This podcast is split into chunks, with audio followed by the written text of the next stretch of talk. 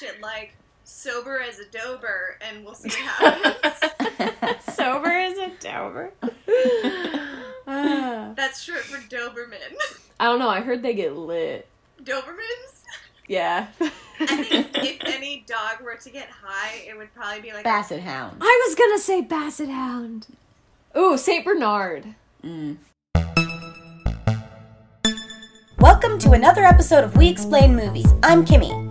I'm Kayleen. And I'm Courtney, and this is the podcast where three best friends explain, rate slash review, and decide whether or not to see the latest and greatest or most beloved classics of film. This means each week, two or one of us will explain a movie to the other two or one of us in its entirety. Since this is a center for spoilers, if you haven't seen this week's movie, tune out and tune back in once you have. For other spoiler timestamps, check out our Instagram and Twitter at We Explain Movies. Here's how it's gonna go. We're gonna start off with what we watched this week, move into some movie related questions, followed by the explanation, and then we're gonna close out with our watch list ads and recommendations. You're listening to We Explain Movies. Hello, everyone listening. You're here. We're here. We're all kind of together. We're E together. In a way, it's as if we're with all of you because we're as close to you as we are to each other on the And internet. aren't we always with you in a Think way? Think of that in the creepiest way possible. That's how we mean it. Um, this is the um our regular formatted episode, and today we're gonna be doing Cry baby. Heyo. Wah. Sometimes I like to cry a lot. And sometimes I act like a baby. Yeah, this is Kimmy's autobiography. It's about me. It's her documentary. Surprise, bitch. All right. So, what did you guys watch this week? I know it's been quite long since we've done one of these, so so just a few, just a gonna sprinkle. I was gonna say, why don't we call it What Didn't You Watch This Week? There's only five movies that I haven't seen that exist. Okay, so I would say the biggest one that I wanted to talk about that I've watched this week is Saving Private Ryan because I've never ever seen it and I watched it with Dakota. Oh. So that was really exciting. One of the fun things about that movie that I didn't know I was signing up for is that about every five minutes I ran into a new extremely famous person that I did not know was in it. Yeah. Um, especially the fact that I didn't know who Private Ryan was. That was so exciting. You didn't know? No. and I was like, I was like, Dakota, who's Private Ryan? No, wait, I don't want to know. And he's like, you don't know? I'm like, no, I hope it's someone famous. That's even better. I feel like that you didn't know. It was really exciting. Yeah, no, that was fun. And then, like, when it was him, I'm like, you know what? I feel like somewhere in the back of my mind, I knew he was in this movie, but, um, yeah, that was exciting. And honestly, he was one of the best parts of the movie, even though he's technically in it for a really short amount of time. I really like all the things that he as a character makes you have to think about. You're like, yeah, that's kind of fucked up to just let him go home. Like, and he feels guilty for being someone who gets to go home, but also all your brothers are dead, so that sucks. yeah. Um, I also just had no idea that that's what it was about. I mean, obviously the title makes me think they're gonna go save someone, but I didn't understand. I mean, why would I? I suppose, but that it was because all his brothers died. That's horrible. How did you feel about because like that movie's so reputable for its gore? How did you feel about the gore? Was it had you Mm. heard like was there a buildup of people being like it's so bloody or anything? There wasn't, but when we were watching it, when we were watching the opening, like storming uh, Normandy, Dakota was telling me about how that's one of the parts of the movie that makes it so famous, and about how it is so gory, and it's one of the you know first probably to show that really, at least to that extreme. Yeah, I don't know. Maybe it's just because this was made a while back and I've seen so many newer things, but it, it I mean it is horrific and there's a lot of really intense violence, but something about it never struck me as I don't know. It still kind of felt like old effects. So Oh, okay. when when somebody's arm was blown off, not to say it looked bad, but it was like I just kind of felt that it was a movie and I wasn't like, "Holy crap, that man's arm is gone." Okay. Um, so it didn't really bother me as much as I'm sure it did back when it came out. But obviously it was still really gory and it still is like there was a part where a guy um has like a bunch of was it a bomb? It might have been a bomb. He has a bunch of parts of his stomach is bleeding open. Yeah. And that was pretty intense. I'm like, how'd they do that back then? So anyway, I really liked it. I thought that it was um, really well done, and I, I thought all the acting was really good, and I was surprised by a lot of stuff. So that's cool. The other big one I wanted to talk about is I rewatched Molly's Game on Netflix. Oh. Um, did you rewatch it? Kimmy No, and I but- watched that pretty recently, though. Yeah. Right. Okay. You. I think you mentioned that. I don't know how you guys feel about it after having seen it twice, but I remember watching it with you guys in the theaters, and I remember leaving and going, "That was good. Like I enjoyed that," and that was about it. And I don't know something about this second time watching it. I liked it like way more. I've seen it four times now. And Oh, wow. uh, yeah, it gets better every time. Yeah, that's kind of. I was like, there was some stuff I forgot about. Like, to be honest, I forgot about the entire skiing thing until that scene started, and I was like, oh shit, she's gonna wipe out. I forgot about that. Um, so there, I don't know. There was just some shocking stuff I forgot, and all the stuff that hit me the first time hit me harder this time. I was like, this is a really good movie. yeah. It is. I think it must be because Aaron Sorkin scripts are so meaty and like there's it's so intelligently written that um it's kind of hard to catch all the jokes and um slights and wit the first time around. Like I appreciate the script of Social Network way more after having seen it multiple times and Yeah. knowing what's coming than than I did the first time. Yeah, I just felt I guess the first time I watched it and kind of thought like that was a good biopic, but this time I watched it and was like that was just a good movie. Yeah. Mm-hmm. I yeah, that's what I wanted to say about that. I just thought that was great. And I I still don't think it's like, you know, her movie. It's not her like her thing, but but it's a fantastic part for her. Yeah. yeah. Like she has a sense about her that just screams confidence and intelligence. That's because she is, girl. Other things I watched that I'm not going to talk about as much, but I watched um, both I Am Legend, which I've seen a bunch of times, and I also watched WALL-E, both of which are like dystopian, so that was kind of fun. And then I'm rewatching Harry Potter, as I think I've mentioned before, but we're making our way through those. Nice. Yeah, that's what I watched. okay, what I have been watching is this. I watched Unorthodox on Netflix. I don't know what that is. It's about um a Jewish woman, an Orthodox Jewish woman who lives in Williamsburg, Brooklyn, New York, which is like exclusively Orthodox Jewish, their whole community, and they don't venture out. And um she realizes that that's not where she's meant to be, and she kind of escapes the community or leaves it. She there's actually like a a, a scene where they're like, "You escaped," and she's like, "I didn't escape. You know, I just left." And uh, her kind of assimilating into the culture of Berlin, Germany, which is a pretty crazy place. It's a lot to go into. It it's only four, I think, episodes though. Is it like Um, one and done? Uh, yeah, it's just it's based Oh. off of a, a memoir actually, and I just thought that the the lead actress who is in uh the zookeeper's wife with Jessica Chastain, Oh.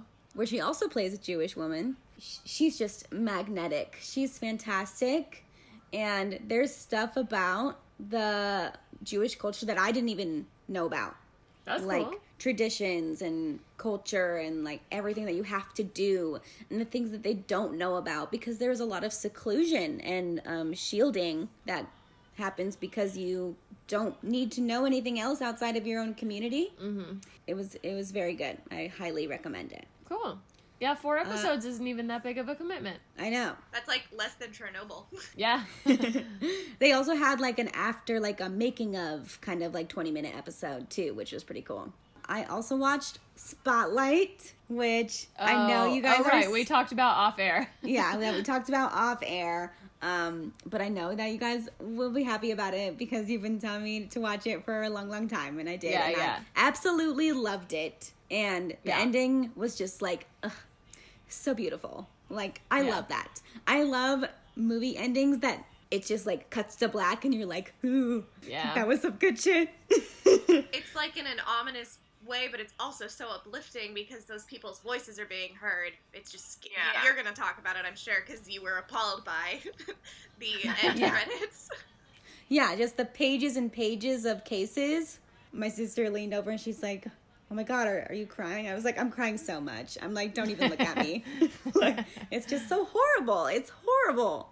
But I am glad that I watched it. I can't believe it took me so long to watch it. Okay, so you watched something super Jewish and then something super Catholic. And then she uh. watched God's Not Dead 3. um, now the third thing that I've been watching, which I won't go into a lot of detail on because it's actually multiple movies, but I am rewatching the MCU movies with my Oh, fun. sister. She has not watched like most of them. I, I was surprised in rewatching a lot of like the phase one and phase two movies because what I thought would be my least favorite was actually my favorite so far, and that's Captain America: The First Avenger. Anyways, I won't talk for much longer, but yeah, we we just finished watching Age of Ultron, so we're almost done with Phase Two, and I'm just like so glad they just like kicked Joss Whedon out of there. Like, Oh my god. Good. I was like cringe, so bitch. cringe. Uh, freaking Black Widow being like, "Who's the monster now, huh?" I'm like, I'm sorry, I- I'm sorry. I'm so glad she's getting her own movie where she I can know. just be badass and and and just be sick as hell and awesome and not be like cowering in the corner and like Yeah. fucking. They just like erased like a shit ton of her super dope complexity. And, and my sister was asking me, they're like, she's like, she's gonna get with Bruce Banner. I'm like, no. and she's like, why not? They're setting all this shit up. I'm like, I know, and it sucks, and they're gonna do away with it and pretend like it never happened. Yeah. Well, I mean, I still would have like been okay if they ended up being a couple or something, but not with her being like, "Can we're the same? Us being Yeah. monsters, it's the same." I agree. Um, yeah, and that's what I watched. So, uh, in terms of like rewatches, because obviously we're doing a lot of that just with what we need to do to stay sane over here. Um, I rewatched all of Killing Eve Sick. in preparation for season three, and then another one that was half rewatch, half not. You guys know that um, when the show You came out, I said no, hard pass. But then the second season came out, and I loved the book sequel so much, and then it had Nell from Haunting of Hill House in it, so I watched all of season two when it came out. And now I live with my grandma, and I showed her all of you. Which, if you've seen it, you're probably going, "What? Why?" Um, That's your grandmother. There's like a lot of like risque, very blunt sex scenes in that. I'm aware. um, and yeah, so my grandma picked it. I don't know why, and I like I didn't have the heart to say no. Um, if And you also- want risque sex, Grandma, I'll show it to you. Well, well, I hadn't seen season one, so I didn't know we were getting oh, that. right. Uh, but we're watching season one, and you know, Beck starts humping Yeah, a pillow pillow. right away. And my uncle, who's also here, it's a time over here. he, he like loudly was like, "This is what you wanted to watch, Ma," and it was really funny. Um, and so she she loved the first episode, and then I would say it was a gradual or more like a sharp decline after that, where by like episode three, she was like, "She's a slut and he's a psycho." and yeah, and then she she slut shamed Beck for the rest of the season, and that was Oh, man. Yeah, that was uh I really enjoyed it. It's a good show. Oh man. Yeah, it is high quality art. Anyways, um, something else that I watched that I've been like really excited to tell Kayleen about. I told her I have a movie recommendation for you, and I'm gonna talk about it on the pod only because oh, my I remember this. yeah obviously you know we've watched something every night that i've been here and uh one of the nights my dad was here and he was like let's watch breaking away and i was like when was it released? And he said 1979 and then my uncle was like oh great movie. And the two of them started quoting it to each other. It is a phenomenal movie. Wow. it was so fun and just pure joy. It is about this group of boys who are basically the greasers, except they call themselves cutters because they're from this part of town that quarries rock and so like they cut granite all their lives and like they were born to Mm. parents who cut granite so they call themselves the cutters. And then like there's the rich kids who go to the college that's in their town and all of this was filmed like on location at a college and um, at like this beautiful rock quarry in this town. And the main character is for some reason obsessed with italy and with becoming a cyclist and it is so cute and he just you know like walks around dressed like a little italian and he like speaks italian to his parents and uh, so the whole thing is just this like ragtag group of boys like trying to make it uh, after graduating high school and one of them is obsessed with italy and wants to go there so bad and the other one the dallas of the friend group is played by none other than a young six-pack having luscious haired dennis quaid Oh my gosh. wow. It was so fun to watch. That's awesome. It was so funny. It won um it won best original screenplay at the Oscars. Wow. It is such a stand by me outsiders type of vibe and like Kayleen, like this is one of those movies that if you had for some reason just had it had seen it once, you would be just as in love with it as you are with like those other 80s movies. Aw. Well, I want to watch that. Yeah, I'm surprised you hadn't come across it in all your years cuz How cute. love it. It's super good. All right, so that wraps it up for our what we watched this week. Moving on to movie related questions. The first question is What is your favorite movie musical? And we limited this to either originals or jukebox musicals. So no adaptations allowed for this answer. Uh, I have two honorable mentions. Okay. And one of the, you you haven't seen one of them, and the other one you wouldn't pick, so just chill. My first honorable mention, because I don't know if it counts or not, but I'm gonna say it anyways. I mentioned it during our Mulholland Drive episode, and it's free on Amazon Prime right now, so watch it if you haven't. Is Stop Making Sense, which is a filmed concert by the Talking Heads of their album, Mm. and it's yeah. so sick. There's costume changes. There's set design, there's lighting, there's all the good stuff. Um, it, it does feel more like a concert because it is one, but I'm calling it a musical. Anyways, uh, my other one, just because it's the OG favorite, it was like my original obsession, and so I gotta give it a shout out, is Wizard of Oz. Okay. When I got the opportunity to direct a musical, that was the first thing I chose. The first thing I ever directed was Wizard of Oz um, for the stage, but the movie just has a special place in my heart. I love it so much. My actual choice I know Kimmy Kimmy loves it as well. I'm sure Kayleen does too, but I know Kimmy specifically loves it as well. Is Across the Universe. Ah, oh, okay. That's not what I thought you were gonna pick, but I knew Kimmy would say that one. God Oh, okay. damn it! No. I love that movie so much. It holds the record for movie I saw the most in theaters. I saw it seven times in theaters when it came out. wow. Yeah, Aaron and I have like discussed it. I'm sure they'll do it before I do, but we've talked about getting like the strawberry logo as a tattoo. I love the characters in that so much. Obviously, the Beatles music is amazing, and I think Julie Taymor really did something original and super with it. Uh, my favorite songs are probably that Happiness is a Warm Gun, but then they also took my favorite Beatles song and made it even more beautiful by giving it to Evan Rachel Wood and others, but I love her parts in it is the song Dear Prudence. So I love Across the Universe. Yeah, I mentioned this on our first episode when I talked about my favorite music moments in movies, and yeah, when Evan Rachel Wood is inside of the phone booth and a shot like goes up against her and she does the reprise from um, Revolution. Love it. Love it so much. It's an amazing movie. Well, then I think I know what Kimmy's other one is that she's going to say. Yes, I'm gonna go. Go for it. It's okay. Okay. My answer, and I don't have any honorable mentions because I thought this was pretty hard. My answer is Moulin Rouge. yeah, that's the one I thought. Love it. I had Roxanne on my iPod for like a really long time. I would skip that song. Fuck you. That's a good song. and just like I, it's My actually stepdad sings that to our dog, Roxy. really.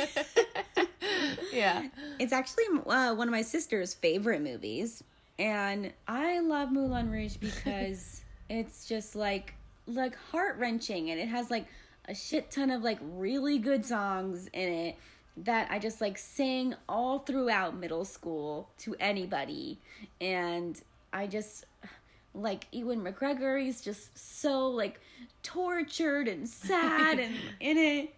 And like I can't believe the ending is just like sucks. And I just love it. I don't know. What's not to love, you know? So this isn't your answer for question two? no, I, I thought of something. I thought of something different. No, that that's, a good funny. choice though. Yeah. What's your favorite song from it, Kimmy? For me, it's Come What May. I was gonna say that. Oh, mine's Elephant Love Medley. I love that. That was what I was deciding between. Like, oh God, but. Uh, I don't know. I had to like probably watch it again, um, but I I just love the "Come What May" reprise too. Like at the end where he like stops at the top of the theater and he turns around and he just like bursts from his heart singing it and runs up to her and it's the climax ending of the film right before Satine dies. It's like so good. That's a good song. Um, okay, so this one is an honorable mention because it kind of counts. Like there are original songs in it, but I don't know if it would technically be considered. Uh, but School of Rock. Oh. Love School of Rock. It's really cute and really funny, and I've been watching it since I was a kid. Another honorable mention is Frozen, the first one, because I do like the first one a little bit better, and it's got some bops, and it's a good movie. I didn't even think animated. I thought we weren't allowed to go that route.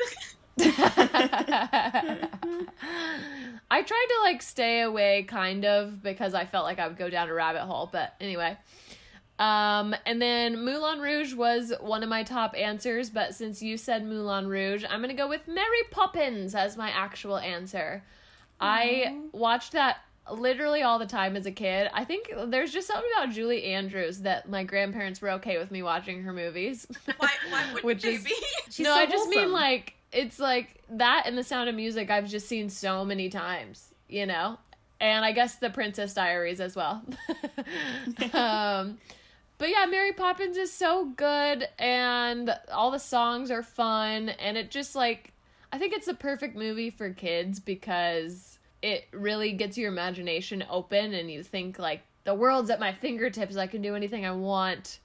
You want to like dance around your house. I love that movie. And also, Saving Mr. Banks is a great movie as well, and people should go watch that. I was just about to bring that up because I was like, you must Yeah. love that movie. It's so good. I do. That movie makes me weep. I've seen it Yeah. twice. Same. And then every time I watch it, I'm like, gotta go watch Mary Poppins. Question number two What is your favorite movie about star-crossed lovers? There you go. Again, again, I shall go last because I have a lot of answers and I know you're gonna steal some. Mine's basic as hell, so Kimmy can go first or I can. I don't care. Mine's not that basic, and also I, I'm kind of nervous that it might not satisfy the question, but I, I couldn't think of anything else, and, and I think it's like generally a good answer. Okay. Okay. Um, but I picked her. oh, That's super cute. I love that. You know, I it just popped into my head today, and it you know it's it's it's a doomed relationship, and we know it from the start. But you know, there's like that inkling of hope that like maybe maybe something will work out but it's like you know why are you kidding yourself it's you know luckily it's not a tragedy and and he you know learns to accept himself and be accepted by other people rather than just an os so mm-hmm. Uh, yeah, I love that movie. I, and I just saw a clip of it today where he's playing that video game and the little guy is like, fuck you, you fucking fuckface. I was like, that's a dope fucking part. That's a good part. Cool. Uh, okay, so Kayleen wants to go last, so I will go next. Did Shakespeare come up with the term star-crossed? I believe so. I, when I was talking to my sister about it earlier today, I was like, star-crossed was coined by Shakespeare. And I totally just like pulled that out of my ass. I don't know if that's true or not. But it's, it's probably true. It- It's definitely true that he invented the word elbow. Yeah. Um, okay, so just yeah, I'll go with Romeo plus Juliet, or if you want to call it Romeo and Juliet. But the Leonardo DiCaprio Claire Danes version is an honorable mention because cool, good for you. Like Baz Luhrmann, It's way to go, good. love it. Yeah. So good. It's so good, and Two Baz Luhrmann mentions. Ooh, ooh. Wow. man has a thing for star-crossed lovers because, like, Apparently. well, Gatsby, like, he tried to make them star-crossed. He was like, "No, we are destined." Yeah. I mean, technically, Gatsby still fits like the generic definition, I would say.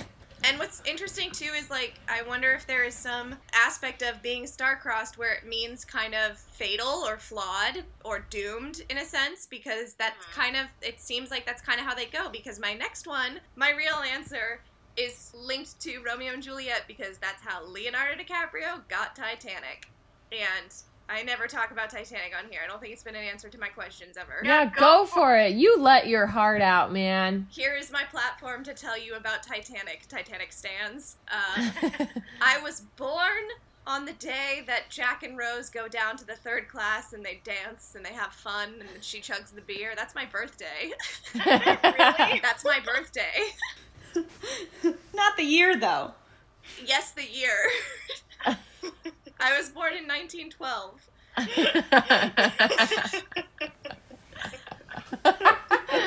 Courtney, you lied about your birthday last week. I know. Great. That was my what? That was my 108th birthday, and I still don't look a day over 107. So yeah, I love Titanic so much. That movie is a, a classic for if I say what's my favorite movie, it's Titanic. Obviously, Arrival has bumped its way up to the top. Um, but I mean, they're they're for different reasons. So I could either way say whichever one is my favorite. Uh, Titanic, the score. I I could quote most of that movie, but also I could well up with tears at any given second. Like sometimes I'm just watching it and Rose like gets out of the car and like her big ass hat goes like whoosh and I'm like crying because it's it's so beautiful and they are star-crossed they were meant to be and i just love the whole idea of her going to heaven in the end and her heaven is the staircase with jack standing underneath the clock that he asked her to meet him under for when they hang out on my birthday. And it's it's so beautiful i love titanic Yeah. so much um, and it is tragic it's a tragedy their love story um, there was not enough room for the both of them on the ceiling I know I've said this before on the podcast. It's not a door. Stop calling it a door. It is a ceiling. And thank you for coming to my Titanic talk.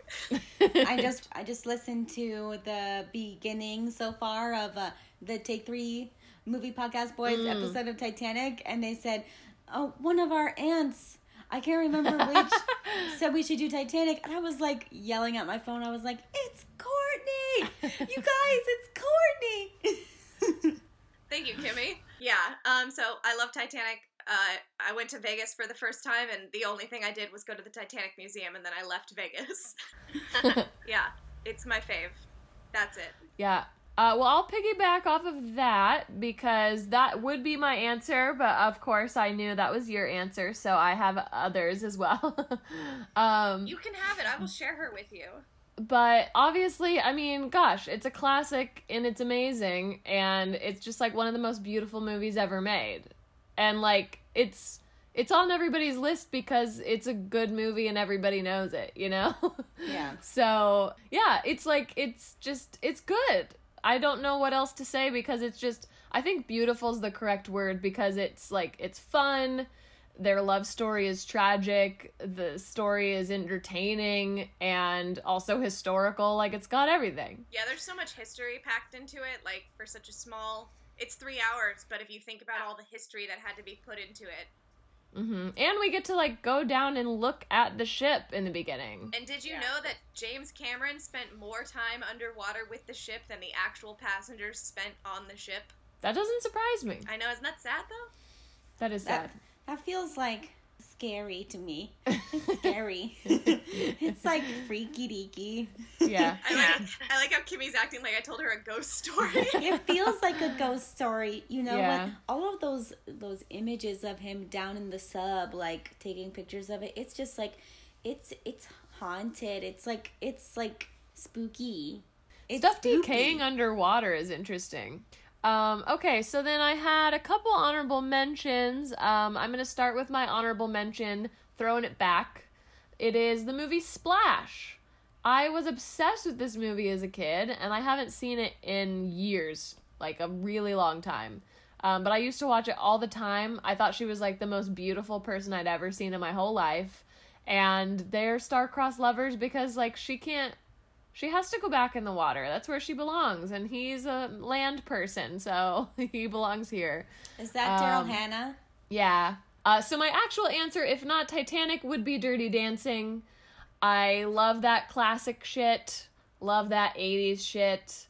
It might not be, you know, it's not it's not nearly as tragic or anything as something like Titanic or Romeo and Juliet, but it is sad that it's these people who come from different worlds and they want so badly to be together and like also try to understand the world from each other's points of view, but it's just hard to. And it doesn't like it, you know, it works out for the summer and they are in love, but like it's not sustainable and we know at the end of the movie that it that it isn't. Like they're not gonna be together. So it's kind of sad, but great movie. Those were fun choices. Boom. Good question, Kayleen. Um, so for listeners, because this happened off air, I told the girls they were not allowed to watch a trailer for Crybaby. So I sent them a series of photos that I thought would give them some stuff to guess. And I also told them one of the questions we almost did but didn't do is name your favorite um, parody, which maybe we'll do one day, but we didn't today. Um, this movie is a parody of films like it, um, particularly, most likely, Grease and films like Grease. So do with that what you will for your predictions. Okay, I don't know anything about this movie, but I have seen a couple gifs from it. One of them being one of the photos you sent me where this extremely large tear comes out of Johnny Depp's eye. Yeah, I Yeah. thumbs down that when Kayleen said Yeah, it. yeah, yeah. Yeah. and also the the one where he licks a pane of glass and some girl like scoots down it or something like Ah, that. okay. It- Yeah. That's this movie, right? yes, it is. Okay. And Johnny Depp's character looks very much, you know, Danny Zuko esque. Yeah. You know, I'm gonna say that the the ponytail girl is is kind of like the Sandy girl. Yeah. I, I just feel like my predictions are gonna be like essentially what is Grease, but I think that this one's gonna be a little bit more raunchier. And I don't think there's gonna be a happy ending. Like I, I feel like there's gonna be some jail time involved, some killing. Maybe this snooty looking girl with the awesome hair who looks like maybe she would be like the Rizzo character Ah, um is gonna be like the villain and kind of like screw up their chance at being together. is that, are you talking about the one whose face I circled? Yeah. Okay. That's all I got, man. Like oh, and also there's some footloose in it because he fucking is singing in that other photo. He like comes to the school dance and like gets everybody to dance. I don't know, guys. okay. I'm getting some big Bye Bye Birdie vibes Mm. Where he is a teen heartthrob type guy. He's like a singer, and his managers are trying to make him seem more hardcore. But the Mm. girl that he's in love with, she's very prim and proper and is trying to like my fair lady him. And he is trying to become a good boy because her mom looks like a bitch. And so trying to be like on the good side of them. And something with singing. I think she's like a maybe she's like a teen. She is the Brittany Snow character from Hairspray Mm. he is the Birdie character from Bye Bye Birdie. This is the plot of Grease with those two characters. and with a little bit of Outsiders. And with a little bit of Zombie Prom. And I don't know what to make of this big group photo with like a, a, a shirtless guy in a bucket. That is Yeah. a behind the scenes photo, but I just thought it would give you Ah. it's but it is like in, on set and in costume, so that's why I sent it. Okay, because like Johnny Depp's got a girl around his shoulder who looks pregnant. Mm-hmm. Mhm. He got a girl pregnant. um, And then the bitchy girl was like, I don't know. Why does he look like Captain America in one of these photos? And why is he crying? I was going to say you should guess why he's crying. He's crying because they're star-crossed and they can't be together because he's in jail. mm. I think he's going to jail. He's crying because he cheated on her. Oh man. The the Rizzo one? No, the cute one. Oh, the the goody two shoes looking one. Yeah, let's get into this. Alrighty, so getting into the actual plot of the movie, this is a really fun, um, which like I kind of am mad at myself for, but kind of I guess can't blame myself. I went into this movie like you two, not knowing anything about it, knowing even less than you guys know, meaning that it took me a while to realize this is a parody. Oh, no. and I was like, why is this movie so weird? Why is this movie so bad? And it like took me a long time to go, this has to be on purpose, right? Like it has to be on purpose. And then I'm like, ah, this this is a, this is a parody. uh, so it's a parody, and you should know that going into it so that you enjoy it more than I did when I started. Getting into it, a couple little facts here. Do you guys know anything about the person who wrote and directed this movie? No. So the person who wrote and directed this movie is John Waters. Do you know what else he wrote and directed? A very famous musical. It's not Mamma Mia. No, but it is one we've mentioned today. I so know who this is. I can picture him perfectly. Hairspray. It's Hairspray. Thank you. Okay.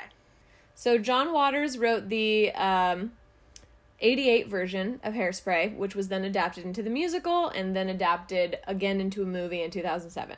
And then, as you guys probably also know, because we're all theater people, Crybaby is now a musical that was adapted from the movie. Oh. Fun fact about that is that Crybaby originally premiered at the La Jolla Playhouse in 2007. Oh, that was a, while ago. Yeah, and then it went to Broadway in 2008. Okie dokie. Getting into the movie, um, obviously it's starring Johnny Depp. He was doing 21 Jump Street at the time, and when John Waters was trying to pick his lead man, he was thinking, you know, since this is a parody of these types of movies, I need someone who's got that like teen heartthrob look. So to get ideas for who to cast, he was literally skimming teen magazines like RJ14s or whatever. and literally Johnny Depp was like on the cover of all of them. And he's like, I got to give this guy a call. And Johnny Depp was super game because they basically felt like they could help each other out whereas he wanted someone for this, you know, teen heartthrob role, but it's making fun of it. And Johnny Depp was like, what better way to get out of the mold of like TV hunk than to directly make fun of one? Oh my gosh, is this what led him to be TV and movie weirdo? Yes, dude. and I'll get into that too. Um, yes, so that's where this came from. Now the movie opens. And there's like some song playing. I think it's actually called Cry Baby or it says something related to Cry Baby in the song. It's people at a high school in the 50s. I want to say it's 54. It says it on the back of the wall. I think it's in No, I didn't send you guys this picture. But um anyway, it's in the 50s. All these students are lined up. They either look like a greaser or a Soc and um, they're all in line, and everyone is going up and getting shots. Like they're just lining up to get shots on top of a stage, and the shots are in these like dramatically large syringes that are like literally an inch wide and filled with like a very viscous looking liquid. And it takes them like a long time to give everyone each their shot and it's like anyway the whole scene just makes me very uncomfortable to start with and it's like really scary and they're like manhandling these people's arms to give them the shot and i'm like what is going on? And then crybaby which is johnny depp we are introduced to crybaby which is this character's name and like he's getting dragged against his will by like his buddies or something but it's also like then he gets to cut to the front of the line because they like throw him up on the stage and he sits in the chair and they like pull off his leather jacket so that you can see his arm with like tattoos and they're going to give him the shot. And he looks over and in the other chair because it's two students at a time it's allison is her name. Yeah. so yeah so she's getting a shot in her arm as well and she looks very much like Sandra Dee-esque. She has on like a little dress. She looks very well done up you know very um what did i say? Goody two shoes and they each are getting shots in their arms and they look at each other with like a oh no this sucks face and one single tear falls down Johnny Depp's face and it's very clear it's a fake tear like on purpose but it again we're starting off the movie, and that's the second thing to make me uncomfortable in like two minutes. is his scary tear. Did you Now- learn any like fun facts about this tier? Like how they made the like how they made the tear. Yeah, it's just it's just so like for iconic for some reason, and it's just so ridiculous and strange. I could maybe find out. Um, it didn't. I did, you know, a little bit of research on it before we got on the recording. Um, that didn't come up, but I could maybe find it. I don't know. It's okay. I don't know. So now we go outside. Everyone's back to normal, and Crybaby walks out to the car. Like some, I forget whose car it is. It's probably his car. And uh, he's just standing at the car with all his cool friends, and he lights a match with his teeth and then lights a cigarette. As he's doing that, Allison comes out with who looks to be her boyfriend, and she walks out and she says, I'm so tired of being good. Just like that. and she and she walks away from her boyfriend and she goes down the stairs to where all these greaser looking people are and we find out that they're called the drapes. All right. I don't know why, but they're called the Drapes. And here are the drapes that we see. The gang consists of Wanda, which is the other blonde, the one that looks like Sandy in Grease at the end. Okay. Uh, we have Pepper, which is the pregnant one, and she is not Johnny Depp's lover, she's his sister. Um, then we have, you're not ready for this, Hatchet Face. Yeah. So with Hatchet Face, there's two things to say because yes, it is about her appearance. One thing to say is that I found out during the casting call for Hatchet Face, it says looking for someone with an alarming face. so all the people coming thought, "You know what? I have an alarming face." Second, That's an insane thing to tell people. Second is that they make her makeup look god awful to make her look as scary as possible. Okay. So it has more to do with the makeup. It's pretty, I mean, let's be real, you can't get away with that in 2020. Yeah. um, but so her name is Hatchet Face, and they call her that the entire movie. I think they say her real name one time, and she's like, "No, it's Hatchet Face." and she also, she also like, I don't even want to do an impression of what she talks like because they also make her like speak redonkulous. All right. And also her lipstick is like perfect on the center, but then it goes like up on the right and down on the left so that it like makes her mouth look like an odd shape. All right. Interesting. And then Hatchet Face has a boyfriend named Milton. They are always making out. And Milton is also a drape. All that happens and Allison like goes right up to the drapes and she's just kind of she kind of is just observing and they're like, "What are you doing over here? You square?" That's what they call them. They call them the squares. And they're kind of like chatting a little bit. She seems like she's very interested in what they're doing. Everyone seems put off by her. But Crybaby kind of seems like maybe he'd give her a chance. But before he can, the boyfriend comes over and he's like, What are you doing hanging out with these low lowlifes? Like, come on, you know we're squares. Like, screw the drapes. And as that's happening, Allison's grandmother, who is in that one picture I sent to you guys, rolls up in her car and she's very stereotypical. And again, they're all stereotypes because it's a parody. And she just has this look about her that's just like, I'm just constantly scoffing at everyone. And Allison and her boyfriend get in the car. His name is Baldwin. And when they're in the car, the grandma is talking about how she shouldn't be hanging out with people like that, blah, blah, blah. And they're talking about how there's a singing event happening that night. And Crybaby, from where he's standing, is like, hey, you know, I have a really good singing voice. I'd like to come participate in your singing thing. And the grandma's like, yeah, okay. Like, we'd let you in. And they get in the door of the car and they drive away. Now, the Drapes get in their car and follow close behind. Then we get a little bit of Allison and the boyfriend and the grandma, and they're talking. The drapes in their car come speeding down the road and they pull up right next to them. So they're in, you know, like a passing lane, but obviously you have to pass before oncoming traffic comes. Mm-hmm. So he's just sitting there and they're all like making noises at him and he's singing from the car, like singing along to the radio, but kind of trying to show off that he can sing. And Allison's so into it. She's like biting her lip and stuff and crybaby's like making eyes at her and all this stuff anyway, it turns out where it's of course the there's like an oncoming car and they get scared, but Allison's not scared and Crybaby's not scared, but the grandma's like gonna lose it. But all of a sudden at the last second they speed off and everything's fine. Okay.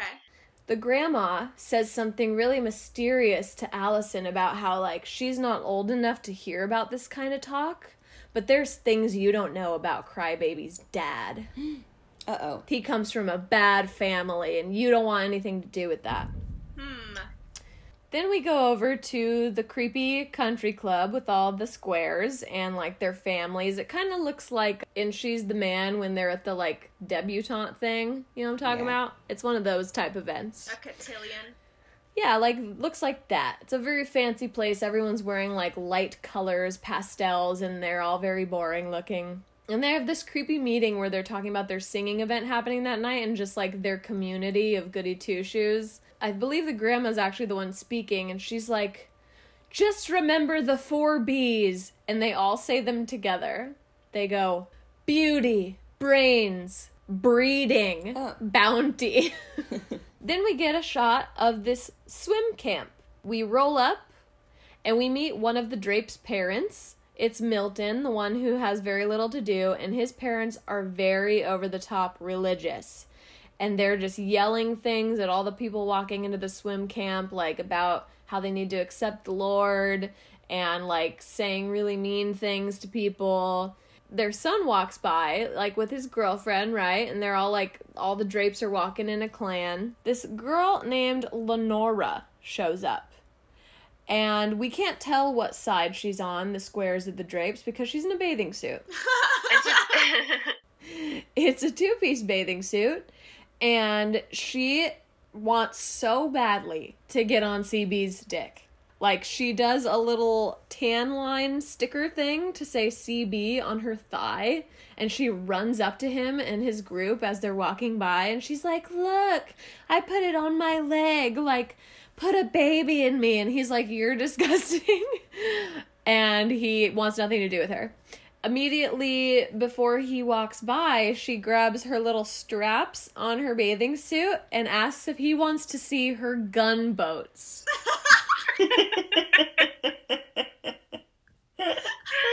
And he says no moving on And she Yeah. said, "How about my jahoobies?" no but that's not the only word for boobs we'll get today Alright. I'm ready. Everyone is walking by her, and every member of the gang shit talks her as they walk by. Nobody likes her. What's W- her name? Lenora. Yeah. Okay. We now go to the Fancy Pants place, and it's singing time. And they're doing like a quartet singing performance, and Baldwin is in the group. They're called, uh, I think it's called Baldwin and the Whiffles, is the name of the group. And they're singing. It's very proper. Everyone's looking at them like they're going to do a golf clap at the end. You know what I'm saying? Then they cut back to the drapes.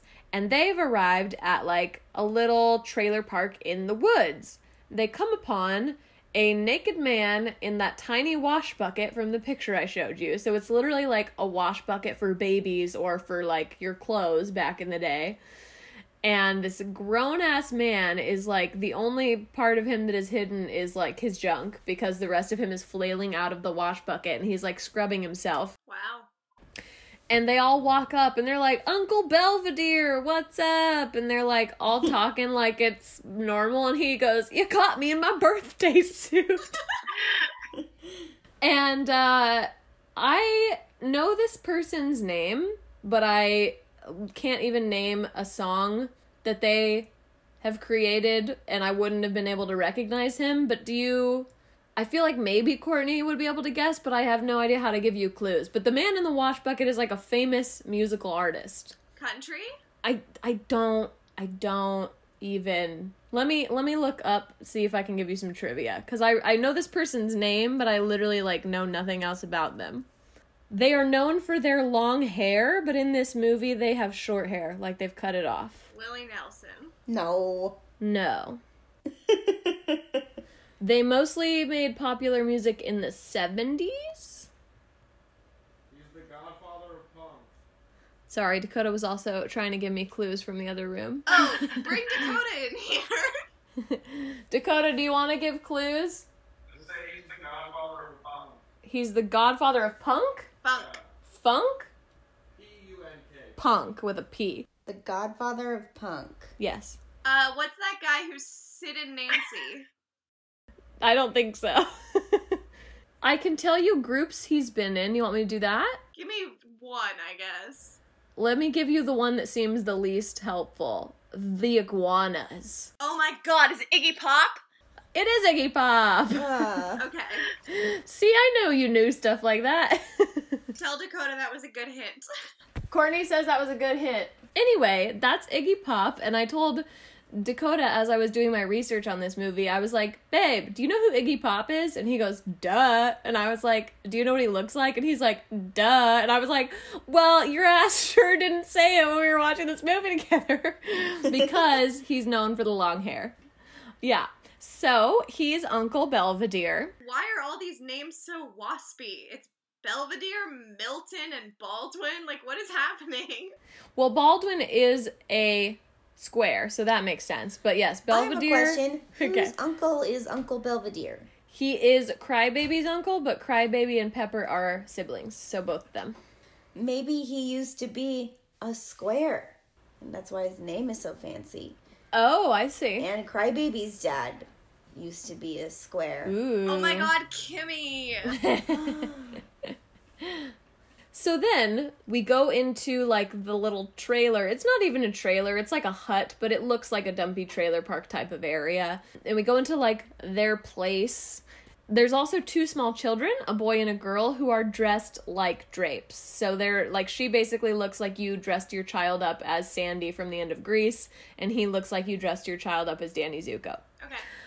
Um, and they're kind of like trying to act tough too, like in the things they say, and they have like toy guns, and they're like, bap, bap, like, I fucking run this place, bitch. They don't cuss, but they're like that. and we find out those are Pepper's kids. So she already has two kids and one on the way. We then get a cut back to the fancy singing place.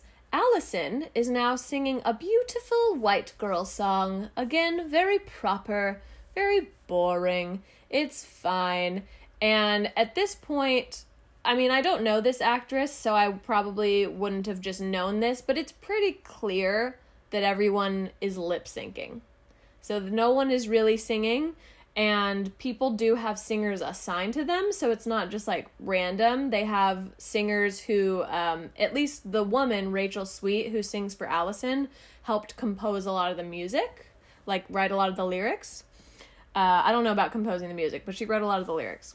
So Rachel Sweet is always singing for Allison, and someone named James James Intveld is singing for Johnny Depp. Is all of the music diegetic, where it's like they're singing at a certain time, like in front of a microphone, or do they burst out into song? They burst out into song. Oh, they do. Oh, okay. Yeah. But there are a lot of ones on per like ones that are diegetic as well. So kind of in the same vein as like like an example would be Sound of Music because yeah, cuz they have to go sing. Yeah. Yes, Sound of Music is good. They do they do sing a lot. Yeah. yeah, like Maria is non-diegetic because they're all just singing and Sound of Music, and then Yeah, Edelweiss is that. Okay. totally. Yeah, it's like that. Okay. Um, so Crybaby goes over to Fancy Pants show because his family just like m- built him a motorcycle out of like scraps and stuff because they know how to build stuff. And he rides his fancy motorcycle over to the fancy event.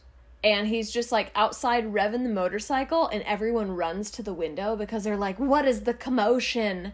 And Allison, of course, looks out the window and she's so stoked because he's there. And I think a part of her knows that, like, in a way, he's there for her. But he's like, I came here so that you guys can hear me sing. I want Allison to hear me sing. And the grandma comes out and throws a drink in his face. And he reacts as if acid has just been thrown on his face. Yikes. He goes, ah! And he like falls to the ground and he's like, ah, ah. And then Baldwin comes out and like brutally punches and kicks him. Wow. And Allie basically runs outside and she's like, let's go. And he's like, yeah, let's ditch this place. And she gets on the back of the motorcycle and she's like, Grandma, I just have to do this. And her the grandma's kind of like, okay. she really doesn't fight that much. She's just like, ah, Allison. All right, see you later. They then go to what they refer to as the jukebox jamboree. They're all having this like dance hootenanny, if you will. And they go, she gets off the motorcycle, and all of the girls who we've met, the Drape girls, like, are there. And they're kind of like eyeing her because she ain't one of them. And he basically says, You don't need to worry about them. Like, they'll like you just fine. And he goes, Allison, these are the crybaby girls. And he introduces them, and it's very dramatic. And they all kind of like do a little shake or whatever. And they're like, Yeah, it's me, Wanda. Like, Yeah, it's me, Pepper. Okay. And one of them says, You need a new look. And then one of them says, Don't you got tits? Stick 'em out for God's sake. and then I believe it's Pepper who says, Our bazooms are our weapons. Okay. Not only is that the second craziest thing that they've called boobs, but both boob names have been weapons. yeah. yeah. Yeah, my what'd she say? Gun gun bags? Not gun bags. What'd she say? I don't know. My Gunboats, gunboats. My gunboats. Yeah. Gun bazooms are our weapons. Why? We'll see. Oh my gosh. Is it gonna be like those those titties from Austin Powers? No, but that's exactly what came to my mind when I just said that. Where they shoot bullets. then one of them says, again, they're like very, they got, they became very accepting very quickly. She goes, let's give Allison a bad girl beauty makeover.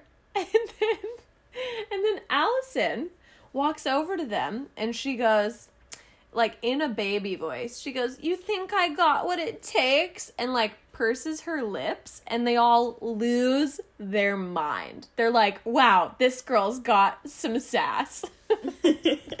I've never seen so much sass. She pursed her lips. It's she's crazy. Yeah, anyway, they accept her and they're gonna go give her a makeover, which we do not get to see the makeover, and I was a little sad about that. Oh my um, gosh. Who doesn't I have a makeover montage? I know.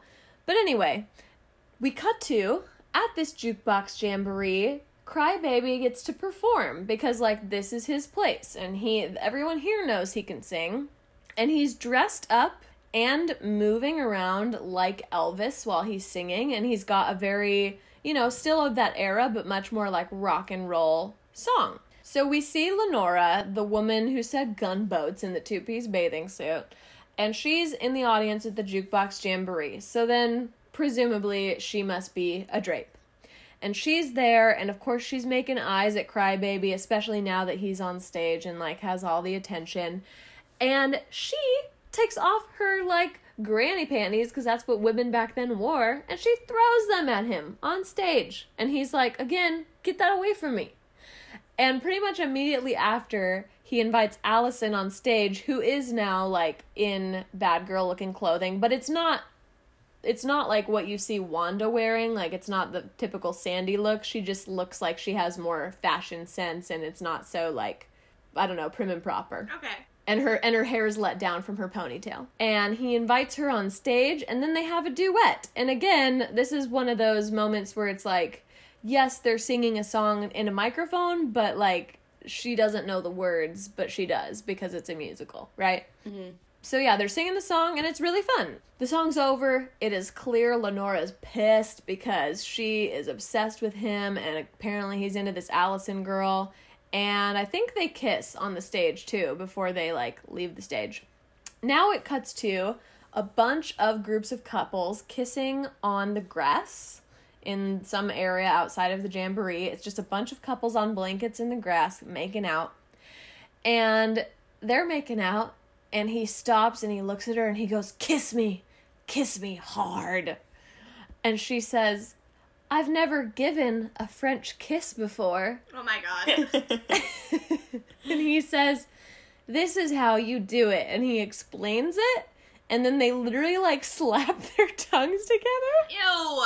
And then, and then, for probably like 30 seconds to a minute, they just go around to all of the people on the blankets and all the people in the jamboree dancing, and they're all French kissing, and it gets like sloppier and sloppier to where people are literally just like, mwah, mwah, mwah. it's so ridiculous. so they're doing that. Then it cuts back to them, of course, because they're the focal point. And he's trying to feel her up. And in this moment, I'm like, okay, wow, this is a lot like Grease because if you'll recall, there's the, you know, the drive-in scene where he tries to feel her up. Yeah. And it's like the same type of energy where she kind of like pushes him off and I'm like, "Oh no, like shit's going to hit the fan." But then he says something about how he knows she's an orphan and he's an orphan too, and she's like, "Oh my gosh, you're right. We're so similar." And then she decides she's into it. And so he's like feeling her up, and now she's into it. And as this is happening, she's describing the story of how her parents died. And she's like, Mommy and Daddy went to, I forget where, I think like they went to the Caribbean. And they didn't want one of the, they didn't want me to be left without two parents so they decided to take separate planes just in case one of them crashed. But then cry baby. Won't you believe it? Both planes crashed. That's the funniest thing I've ever heard. and, and then immediately after this story lightning strikes the tree next to them and everyone like gets up and flees. And crybaby gets up and he's so angry and he's like walking around like pissed off. And she goes crybaby why are you so mad? Like i think lightning's kind of sexy. And he goes electricity makes me insane. And she says but why crybaby why? Okay, this is And he- reaching the right level of insanity that I'm looking for. And he goes, Here's why. And he rips open his shirt and he has like a full chest tattoo of an electric chair. And he says, Electricity killed my parents. Oh my god. And he says, goes on this story about his dad, and he says his father was the alphabet bomber. And then, like, they kind of continue each other's stories because it's clear his dad was, like, famous. And she goes, That's right, bombs exploding in the airport, and then the barber shop. And he goes, And he goes, Yes, and then the car wash, the drugstore. Oh my god. I'm dying. and, and then he goes, I used to lay in my crib and hear my daddy screaming in his sleep. A B C D E F G. What the fuck is this movie? I don't know, Is but he I like, love it. Is he like serious? Is he saying it like He's like- serious? he is, but it's like with the level of intensity I'm saying it. He's like A B C D. Oh my gosh, And that makes me so happy. My cheeks hurt. This is like probably my favorite scene. It's so funny. And then he says they killed my mom because she was an accomplice, even though she didn't even know how to spell.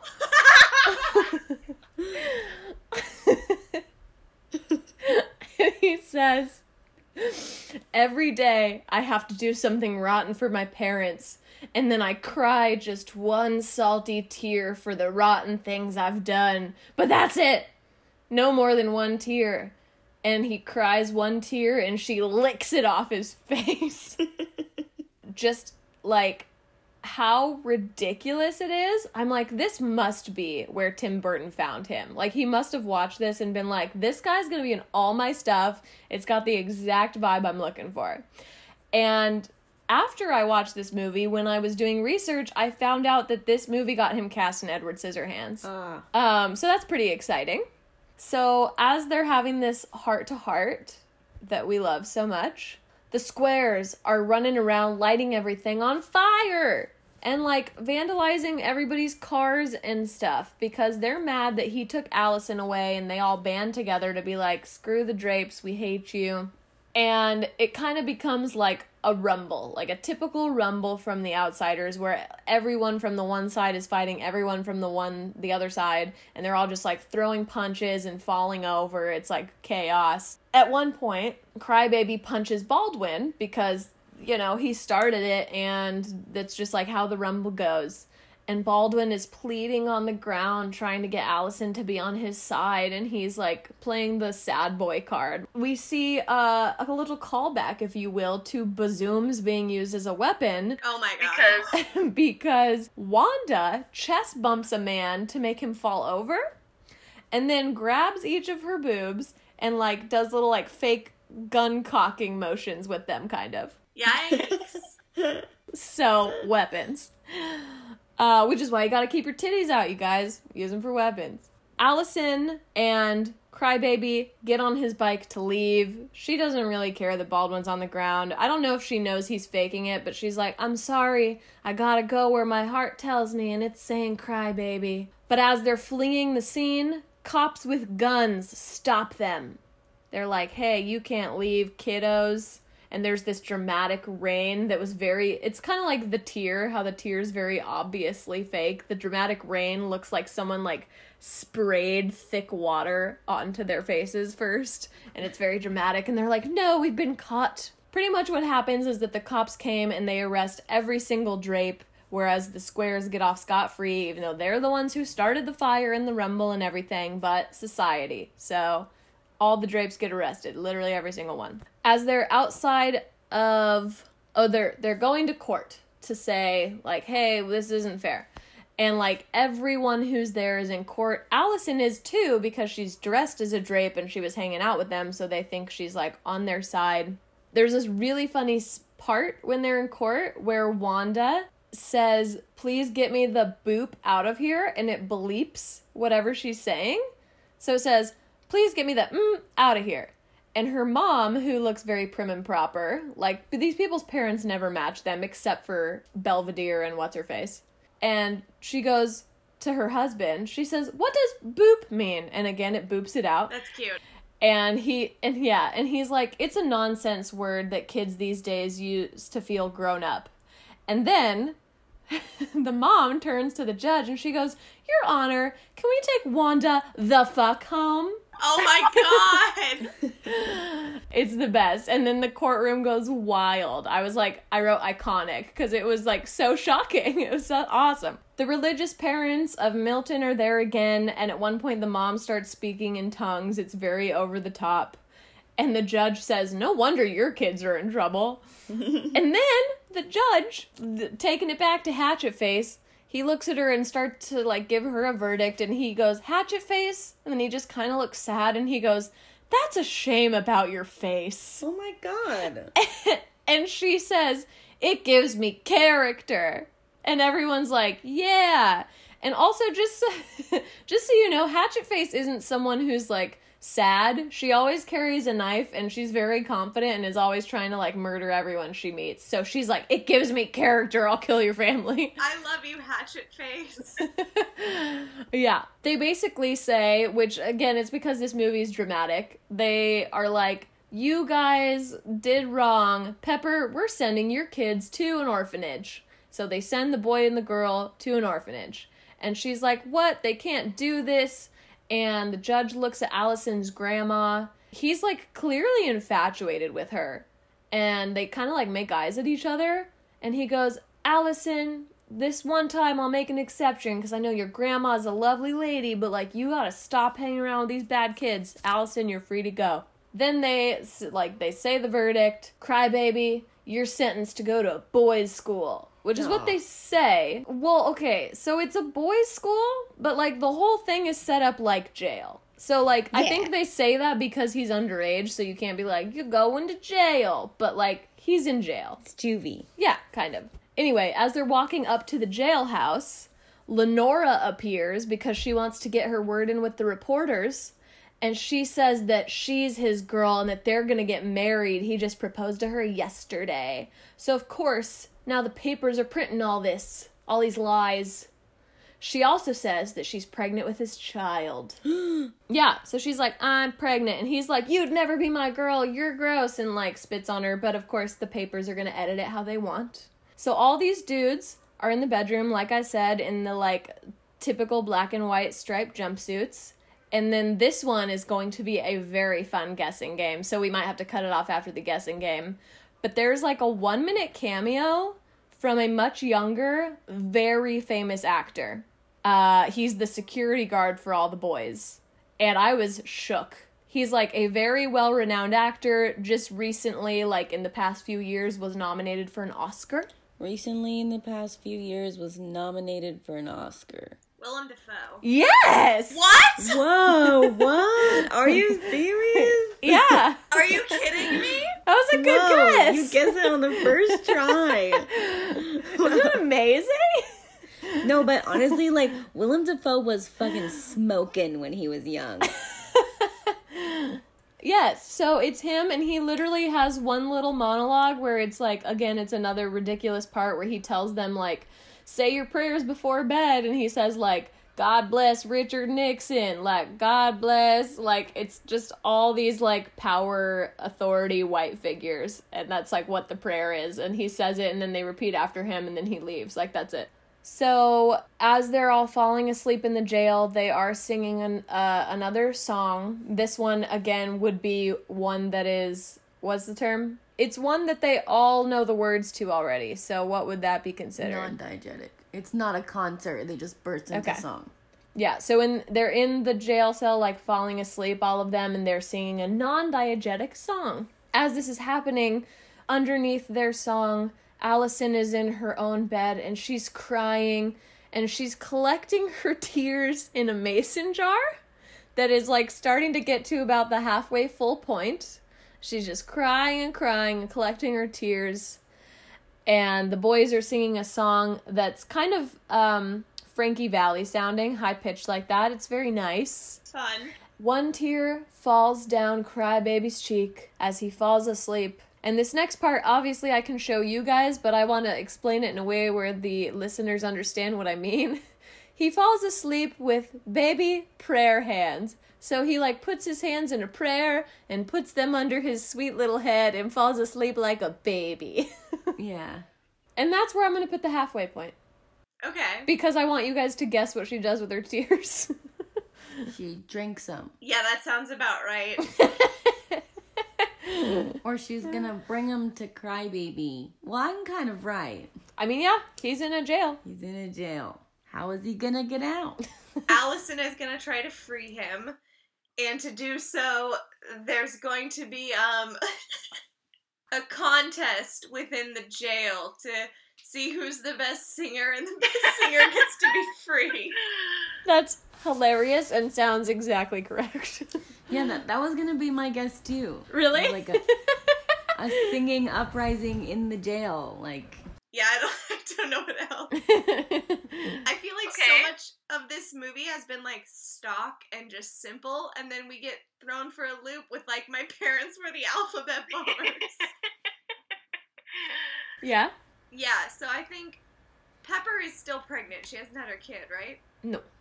Yes, go that route. Where are you going? Pepper's gonna have her baby, and it's gonna be like that's gonna happen in the last like few minutes, and he's gonna get to be there for like the birth of his nephew.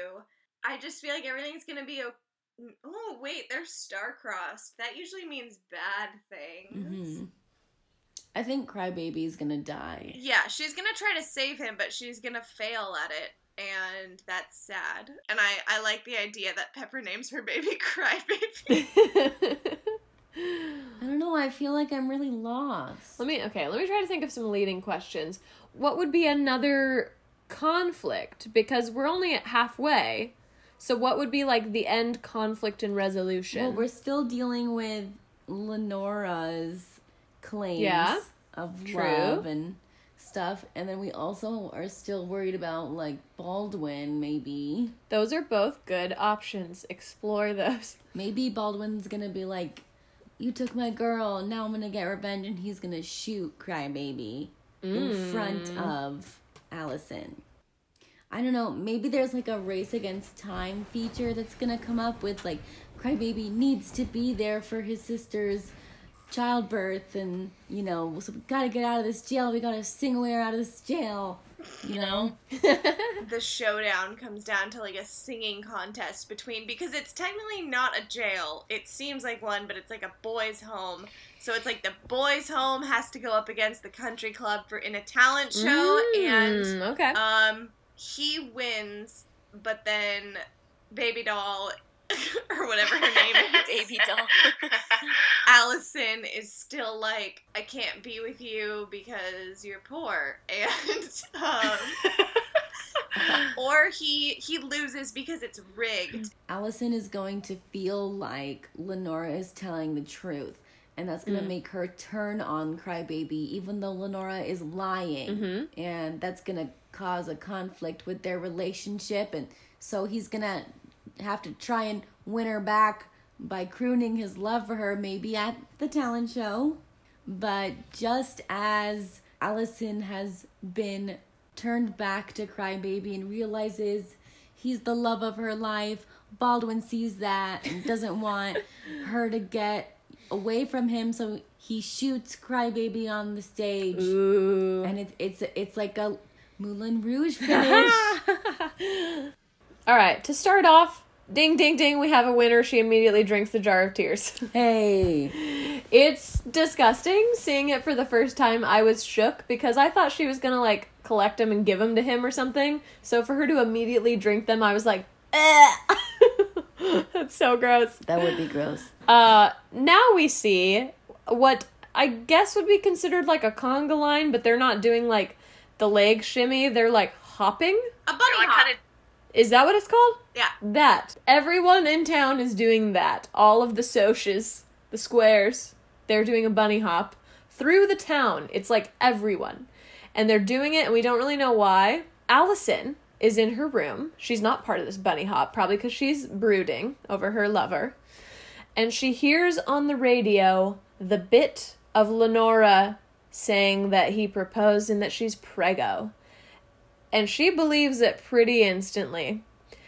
And she's so upset and her grandma's kind of trying to comfort her and all of a sudden the bunny hop line shows up in front of her house. Like they they were coming to her house.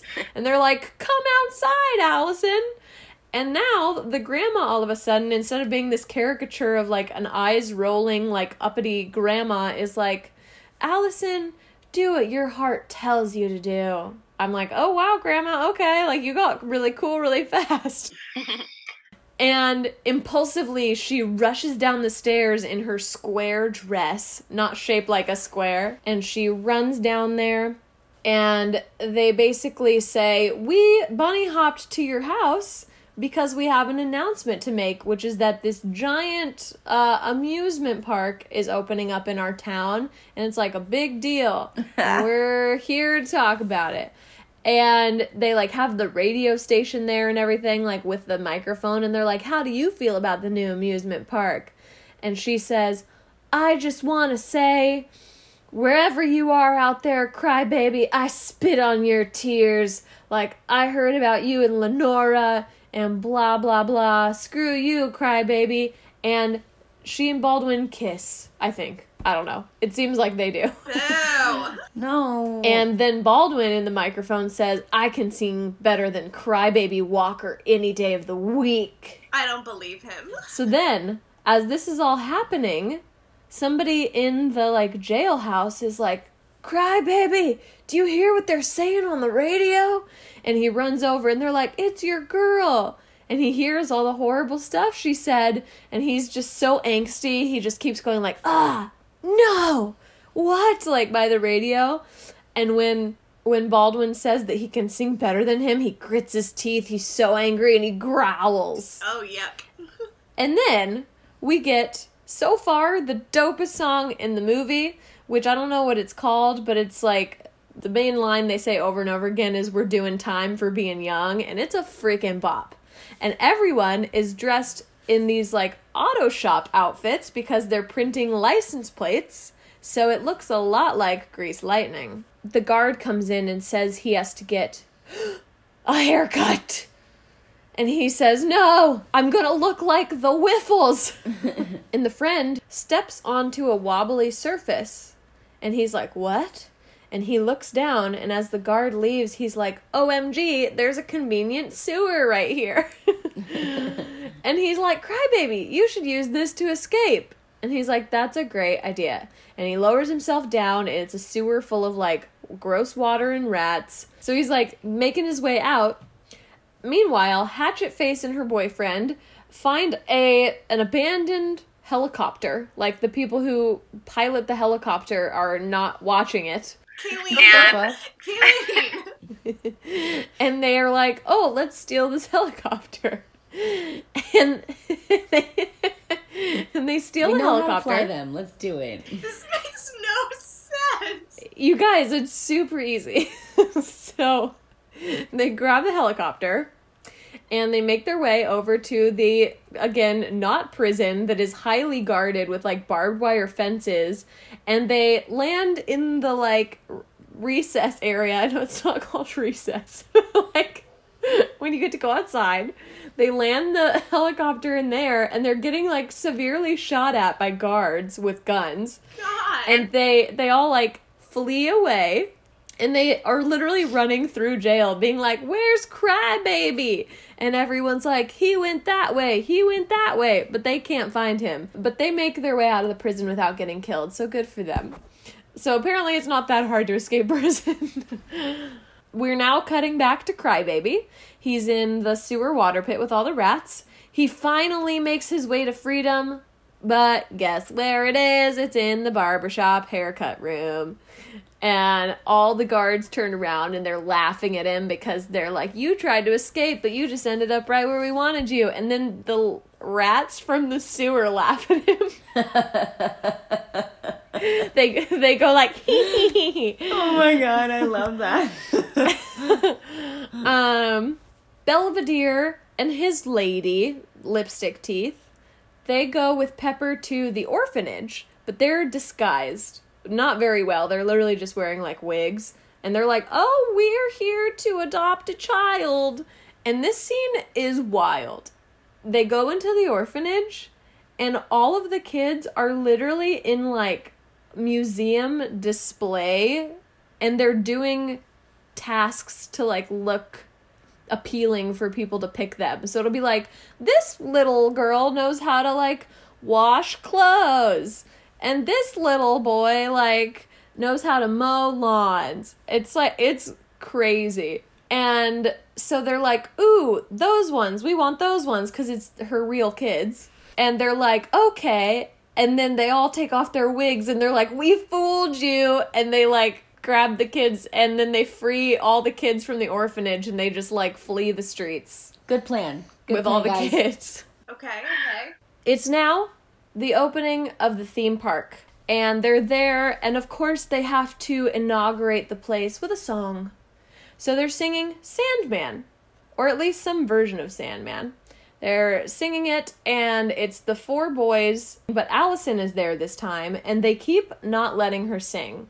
Like, they'll let her sing kind of, but then they step in front of her, or they'll like sing over her. It's just clear they don't want her to get the spotlight at all. It's not about her, it's about them. And she does not appreciate this, and she kind of discovers that pretty quickly, I think, that she's being suffocated by them. Belvedere then swings through on a rope, disguises a character from this theme park, and grabs Allison off the stage. And he's like, You're coming with us to break out Crybaby. And she's like, All right, deuces. And she's already flop sides back to the drapes. Lenora, as this is happening, she's like trying to scramble to get Allison, you know, back to thinking bad things. And she grabs a literal baby doll from a child and goes, I just had my baby. And everyone's like, What? We saw it. What? and so they leave. This is a trip. It is a trip. It is a trip. now we get my favorite song of the movie, which I had actually heard before on an episode of So You Think You Can Dance. And it was from this movie, the song that they use in So You Think You Can Dance. So that was pretty exciting. I went and watched it after this. It's such a bop, and it's Allison singing it on top of a car. Like, it's really sexy because the song is basically like, Let My Man Go Free. It's so good, and everyone's like singing it with her. And then he starts singing it from like inside prison. The grandma's there with her. She's like on her side now, and she like feels so bad. She wants Crybaby to be released, and she sees the judge in one of the windows of the prison, and he kind of gets the idea like from making eyes at the grandma that oh no, they need to free Crybaby because everyone is singing for his release, and you know what? I'm the judge. I have power over this, so we should go free him. But he's about to go up to get his hair cut, so time's crunching. It's a real race against time. But before he can get the haircut, they actually say, Hey, a bunch of you guys have visitors. And it's all the women that are down there singing Please, Mr. Jailer. And we get a very, very fun dance scene. Kimmy, this is the part you were talking about. Yeah. Where there's like five dudes on the phone behind the glass, and then five women on the other side, and they're like grinding up and down and like singing through the glass to each other. It's dope. And Johnny Depp licks the screen. He does, which again, with like our sensitive coronavirus um, awareness, I'm like, don't lick stuff. but, you know, it's a different time. As this is happening, there again, that's like the climax of the song. And all of a sudden, Johnny Depp hangs up the phone so loud that, or so hard that the glass shatters, and he just walks through and like grabs Allison, and then they like make out. Sweet. And then, and then the judge comes by, and he's like, "By the way, you're free to go." Oh. yeah, it's great. It's super extra, and it's fabulous. So everybody is now gathered outside of the prison. It's nighttime. There's like a whole crowd there. So the crowd is split in half, and it's half squares, half drapes. And of course, the drapes are like, yes, Crybaby's free. And the squares apparently all came down there. The squares really have a lot of free time on their hands to just come complain about Crybaby, but whatever. uh, it's like a, it's kind of like, um, what's the word? Like a press conference where they're saying why Crybaby's going free and how like things need to change around here. And Baldwin's throwing a fit because, of course, Crybaby's happy and with Allison. And I forget which one of them suggests it, but they decide they're going to play a game of chicken with your cars. And you know the game chicken. Crybaby, no! So they say they're going to do this, but Crybaby says, you know what? Since you're such a wussy, like we're going to up the ante. We, instead of driving the cars, are going to be on top of the cars while someone else is driving them. What? And Baldwin's pretty upset about this because he's scared. And Crybaby's like, no worries. While they're playing chicken, Allison is singing a dope song. And uh, it's kind of parallel to the race at the end of Grease. You know what I'm talking about? It's like that kind of energy. That's exactly what I'm picturing. hmm So as they're playing this game of chicken, Pepper gives birth in the car. But it is not dramatic. It happens in 0.02 seconds, and the baby's perfectly clean. And she's like, I have a baby. but this one's a human baby, not a baby doll. Okay. I mean, not not as predicted, but like as you can predict just based on like character traits. The squares chicken, and they steer left, and they crash into a barn, and it's like comical. Nobody's hurt. And then this might be the most wild part of the movie. Are you ready? Mm-hmm. Allison gets on a bike to go over to where Crybaby is because, yay, they're happy that he won. But she's like on the back of the bike with somebody else, one of the other drapes. And her dress like gets ripped kind of by the bike, so it now looks like sexy lingerie kind of instead of a dress. And then they hit like a pothole and she goes flying through the air Oh my god. and perfectly lands in Crybaby's arms. Okay. And she perfect. No, Yeah, no. so, too. no, he catches her, and it's like, oh, that was easy. And they look into the camera, and they each cry two tears because they have each other. And that's the end.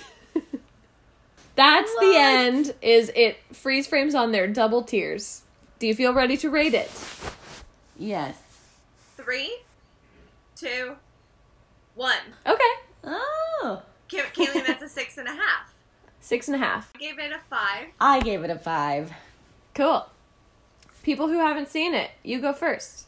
It seems ridiculous, but I also get where it's coming from, and I'm hoping I can really, I can really vibe with the, the nonsense, and then hopefully, Mhm. like for me, it'll it'll get bumped up to like a six or a seven.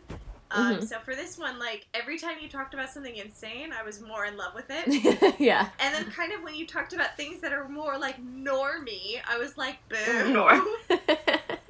and those are my thoughts. yeah. I rated it a five because I think this movie is probably super funny, especially if you're super drunk. You know, Oh God. like or maybe think- high. or maybe high. I think that this is definitely like an under the influence watch. Mm-hmm. You know, not that I'm condoning that. You know, to my each gosh. his own, listeners. You know, You know safe. yourselves best. but I'd try it. like, I, I think it, it's probably like pretty funny, but like you know, not maybe not something that I would watch often or frequently at all. Maybe it's like a one time cult thing and Yeah. With some weed. Okay, so I gave it a 6.5. I struggled a lot between a 6 and a 6.5, so here's my reasoning. I think if you were watching this as like a real movie and not a parody, it would be like a 4 or a 3 cuz it's crazy. But since it is a parody and it's meaning to be like this, I was like, that's like a six because it's funky, it's unique, it's quite fun for being ridiculous. And what bumps it up to a 6.5 for me is that the music slaps. Like some of those songs have been stuck in my head since I watched it and they're really fun to watch. That's fun. I'm, I'm excited to hear the music, actually. Yeah, so the soundtrack is banging and really exciting, especially if you like, you know, if you like songs from Grease, it's that it's like all the same types of bops. So some of the things that I wrote down, uh, this I guess would be like negatives about it, is that it kind of in a way seems like an SNL skit that was turned into a movie, meaning maybe it would be funnier in short form, but it goes on for a whole movie, so that's like kind of hard to sustain. I think parody in general is just hard to sustain for a long time but it's still worth a watch. Uh, I also wrote down that a positive note for it is I have similar feelings to this as I did after watching The Crow, where I was very like, was it good? Did I like it? I think so, but I think you need to be in a very specific mood to watch it, and I do think a mood like that will come again, where I I know what I'm getting myself into now, and I'm gonna be feeling something weird like this one day. To close up this episode of Crybaby, before you go, we got some watch list ads and recommendations as per usual. On my watch list, which is kind of in theme, but since we're doing rewatches, um, I want to rewatch Enchanted because I haven't seen that in a long time and I recently bought it. So I need to watch it. Nice. And for my recommendation of the week, this film got him this film. Go watch Edward Scissorhands. I'm obsessed with that movie, and it's one of Tim Burton's best, in my opinion. And one of Johnny Depp's. Okie dokie. Uh, I'll go next. Adding to my watch list, logging on to HBO the other night to watch a show. Like there on the homepage was um, a preview, like a trailer for a movie called Autism the Sequel. And what that is, is a sequel to a movie that I first saw more than 10 years ago. I was um, visiting my best friend's parents, uh, and they have an autistic son, and they showed us a movie called Autism the Musical, which is Oh. about this woman named Elaine Hall who started a theater program for autistic children to put on a musical, and it was called Autism the Musical, and HBO did a documentary series about it where they filmed all these children, and now these kids are our age, and it's seeing Ah. what their lives became and like what they've done since they put on a musical together, and I cannot wait. Uh, This is one of my favorite documentaries ever, and now it's been several years, and it comes out this weekend. It comes out at the end of April, and I cannot wait to watch it. It's called Autism the Sequel on HBO. That's so sick. For my recommendation this week, I am going to recommend a movie that is within my top 25 favorite movies of all time, if not my top 10. It is Walk Hard, the Dewey Cox story. nice. It's one That's a of the good choice. It is the funniest movie. Like I love it so much. It's parody. It's parodying um Johnny Cash's Walk the Line, and I also like love Johnny Cash, but I love Dewey Cox even more. Okay, for my watch list ad, I'm going to put um, on Brooklyn, starring Saoirse Ronan. Ooh. I've never seen it. I've just been like interested in doing like a Saoirse kick That's lately. fun. There's quite a few movies I believe that she's in that I haven't seen. Um, I would just like to start with that one. That's one of the best. And then um, for my recommendation, I'm going to recommend Diary of a Teenage Girl. Oh. I really liked it. It's also a period film. So I don't know why that popped into my head while we were listening to this explanation, but it's pretty good. And that's what I'm recommending. Catch us next time when I explain the whole plot of the Netflix original movie Horse Girl to Courtney and Kayleen with a special guest. Guess who?